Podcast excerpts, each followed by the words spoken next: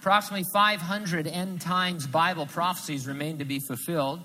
You therefore expect there to be news and trends out in the world that anticipate their fulfillment. And that's why every week we like to present what we call a prophecy update. In Wisconsin, a tech company held what they called a chip party, at which their employees could voluntarily be microchipped. Let me read from the article.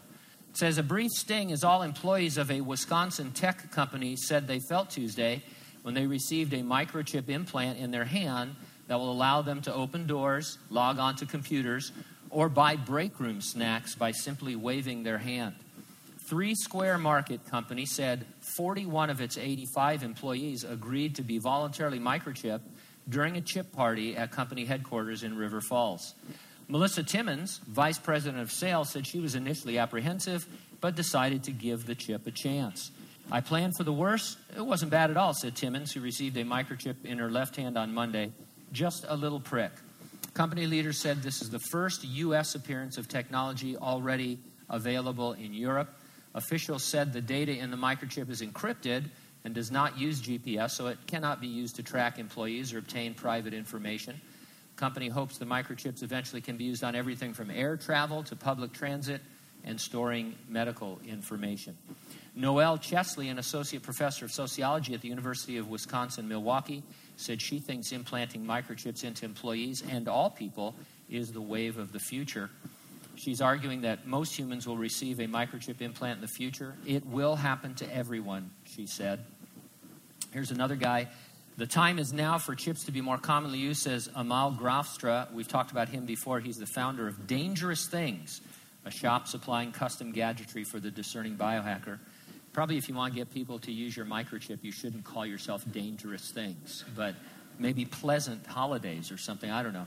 He says, We're going to start to see chip implants get the same realm of acceptance as piercings and tattoos. Another failed uh, comparison. This guy needs a marketer.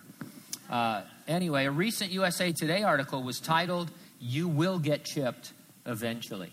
And so the prophetic interest in this should be obvious. In the first century, the Apostle John, while writing the Revelation, he saw a future in which all business would be conducted by what he called a mark that would be in your hand or your forehead.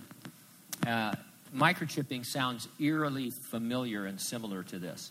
Uh, by the way, technology is not the mark of the beast.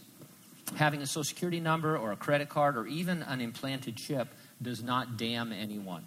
The mark of the beast is going to be a pressured but voluntary swearing of allegiance to the world leader that we know as the Antichrist.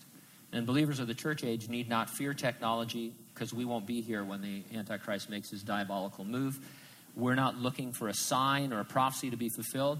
Jesus said he'd return to resurrect the church and rapture living believers, uh, and that that could happen at any moment. There's no prophetic sign or uh, any historic event that has to happen before that. It's an imminent event. We do know that it will happen before the seven year Great Tribulation when all of this other stuff will be rolling out. And so that's why every week I ask the same question Are you ready for the rapture? If not, get ready, stay ready, keep looking up. Ready or not, Jesus is coming.